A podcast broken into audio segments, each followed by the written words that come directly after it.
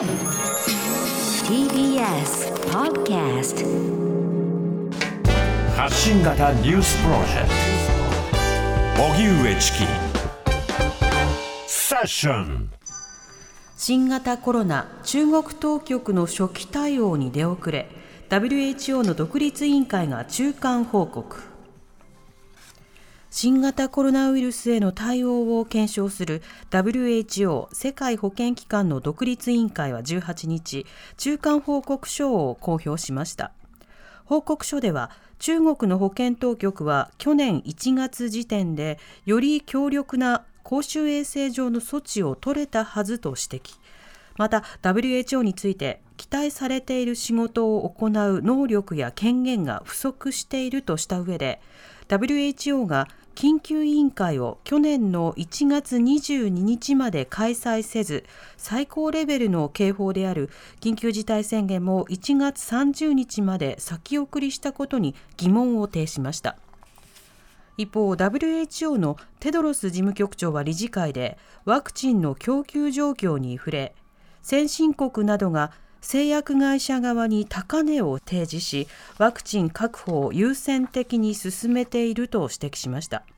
WHO はワクチン共同購入プログラム COVAX を主導していますがテドロス氏は途上国への分配に関し不安の声を上げています。それではこちらのニュースについて国際政治学者で東京都立大学教授、えー、中高新書人類と病国際政治から見る感染症と健康拡散などの著書がある、えー、高間佳代さんにお話を伺います、はい、高間さんこんにちはこんにちは。よろしくお願いします。よろしくお願いいたします。お願いいたします。まずあの新型コロナに関するその初動調査ということで WHO の独立委員会が報告出したわけですけれども、これどういったメンバーで何を検証しているものなんでしょうか？はい。この、まあ、独立パネルはですねあの今回の新型コロナの対応 WHO の対応並びに、まあ、そもそものその WHO の機能の有効性ですとか、はい、あとこの感染症対応の国際規則である国際保健規則の有効性、うん、そういうものに関して、まあ、一般の人はあのアクセスできないような内部資料ですとかあとヒアリング等を通じて検証してですねで今年の5月に開催予定の世界保健総会に最終報告書を提出するということを、まあ、任務としています。うん、でこの委員会の委員長はですねあのニュージーランドの元首相であるクラークさんと、はい、あとリベリアの前大統領であるサーリーフさんこの2人を共同議長として、えー、あとあの米中のそれぞれ米中それぞれからその専門家を含むですね、はい、計11人のメンバーをによって構成される委員会です。でまあ、米中え米中が対立している中でその米中の専門家を含む含んでですね含むことで、はい、まあ、双方の協力を引きつけてですね、うんうん、WHO 改革をまあ実施していきたいというそういう意向もあの伺えるのかなと思います。なるほど。そしてその報告書なんですけれども注目の中身というのはいかがですか、そうですね、まあ、中国とそして WHO への、まあ、それぞれあの問題をあの指摘したということで、はい、まずあの中国に関しては、ですね、まあ、この報告書で指摘するまでもなく、やっぱりその当局の対応が遅かったっていうことは、もう誰もが思っていることなんですよね。はい、まあ、例えばその2019年あの、先ほど申し上げたその国際保健規則には、ですね国内でその国際的に懸念される公衆衛生上の緊急事態につながりうる出来事が起きれば、ですね、えー、それを迅速に WHO に報告するようにっていう義務が定められているにもかかわらず、ですねやっぱりあの2019年の終わり頃から謎の肺炎が確認されていたにもかかわらず、うん、やはりその報告義務を怠ったということのやっぱり責任は重いわけですよね。はい、を、まあ、今回、その正当性を付与されたですね独立パネルが、まあ、あの認めたことの意義というのは、まあ、大きいのかなと思います。なるほど。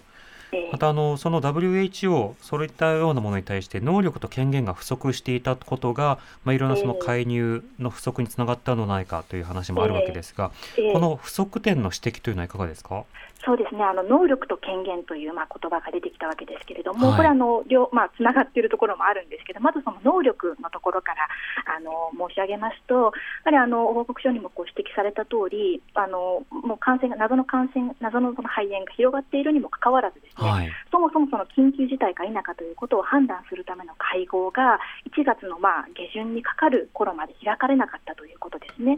でまあ、1回目の会合ではその宣言を見送ったということ、で2回回目の会合でですね、まあ、ようやくその緊急事態を宣言するわけですけれども、はい、その委員会で誰がその緊急事態を出すことをまあ賛成して誰が反対したのかっていうその詳細があの明らかにされてないんですよね。うんでそれはやはりその組織としての透明性の問題、透明性にやっぱり問題があるということになるわけですし、はいあともう一点はあの中国への対応ですよね。ええあの1月の終わりにテドロスさんがあ中国を訪問して、まあ、あの習近平さんのその当時の習近平さんの対応を、まあ、称賛したということで、うん1月の終わりというとまだそのウイルスの性格とか、まあ、このウイルスというものがどういうふうになっていくのかということがほとんどわからない状況の中で、はい。まあ、そのお本心としてはその中国との協力を引き出そうということでですね、まあ、あの対応を称賛したということなんですけれども、ええ。褒めることで、まあ、中国でウイルスは封じ込められているというそういうまあ誤ったメッセージを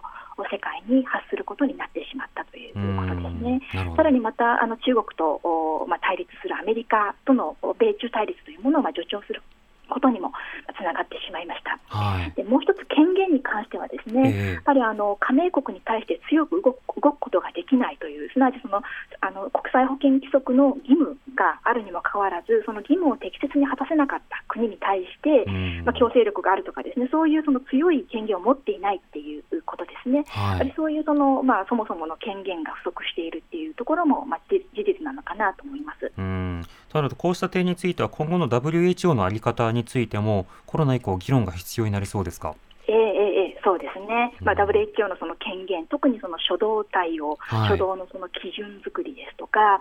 まああのそうですね、あとその発生国が強力でないときに、ええ。じゃあ今回のように本当に放置したままでいいのかっていうと、それでいいはずがなくて、うん。やっぱりその権限がないという状態の見直しですね。はいあと、まあ、あのあの初動対応がやはり重要重要なわけですけれども、WHO は今回もあのお公衆衛生上の緊急事態であるにもかかわらず、あの渡航の禁止勧告っていうのを出さなかったんですよね。えでこれは今回に限ったことではなくて、2005年のあの国際保健規則の改定以降、そのまあ、あのエボラの時にもそうだったわけですけれども、国際あの公衆衛生上の緊急事態に際しては、いずれもその渡航禁止勧告っていうのは出してないんですよえね。うんまあ、それはその論拠がないっていう立場なんですけれども、はい。他方でやっぱり今回、まあ、台湾のようにその初動で、まあ、強くその渡航禁止とかですねそういう措置を取った国が、まあ、うまく封じ込めたことからも明らかなように、ええ。やっぱりその初動におけるその渡航禁止っていうのはある程度こう効果的なんだっていうことですよね。ですので、うん。まあ、その基準の見直しとかですね。あとまあ国際的に懸念される公衆衛生上の緊急事態か否かというこの2つの基準しか今はないわけですけれども、はい。もっと細かいその基準を作るっていうことですね、状況の基準を作るということも、まあ、今後の課題になってくるのかなと思います。うん、なるほど。あのこれ今後の課題ということである一方でですね今そのワクチンのあの分配の方に関しては、まあ、コバックスという枠組みを作って、えーこれ共同であの接種を促していこうという話になっている一方で今回そのそれでもワクチンが各国に行き渡っていないのではないかとあのええ先進国などが優先されているのではないかという指摘もあります。こちらいかがでしょうか、そうですね。あのちょうど昨日あのテドロスさんがあの WHO の執行理事会でそのことを述べていましたけれども、具体的な数字を出して述べていましたね、あのええ49の高所得国で3900万回以上のワクチンが投与された一方で、うんまあ、最低所得国ではたったの25回しかあー接種されていないということで。はいまあ、これはもう明らかにその各国のその、まあ、そもそもそのワクチンを作る能力があるのか否かということと、ええあとまあそのワクチンを購買する力があるのか否かということに、まあ、大きな格差がやっぱりあるということですね。うんそれを原因として、そのワクチンが行き渡っている国とそうでない国という、その格差があるということですね。はい。でまた途上国の中でも、まあ、そのインドを途上国と呼べるのか分かりませんけれども、はい。その途上国の中でも本当にそのサブサハラアフリカのように全くそのアクセスできないような国もあれば、インドはあのそのもともとそのワクチンの製造能力に長けた国ですので、うん。あの自分で自らその安いワクチンを作ってあの承認して接種するということをやっている国もありますね。はいなるほど、えーまあ、なのであの、そうした現在進行形の問題に関しては、これ、あの世界中にワクチンを行き渡らせていかなければ、あのシナリオとしては、そのコロナ感染対策をあの実行することがより遅れてしまうということがええ掲げられているので、ええあの今後の、まあ、実行力というのが必ずここは問われてきますよね。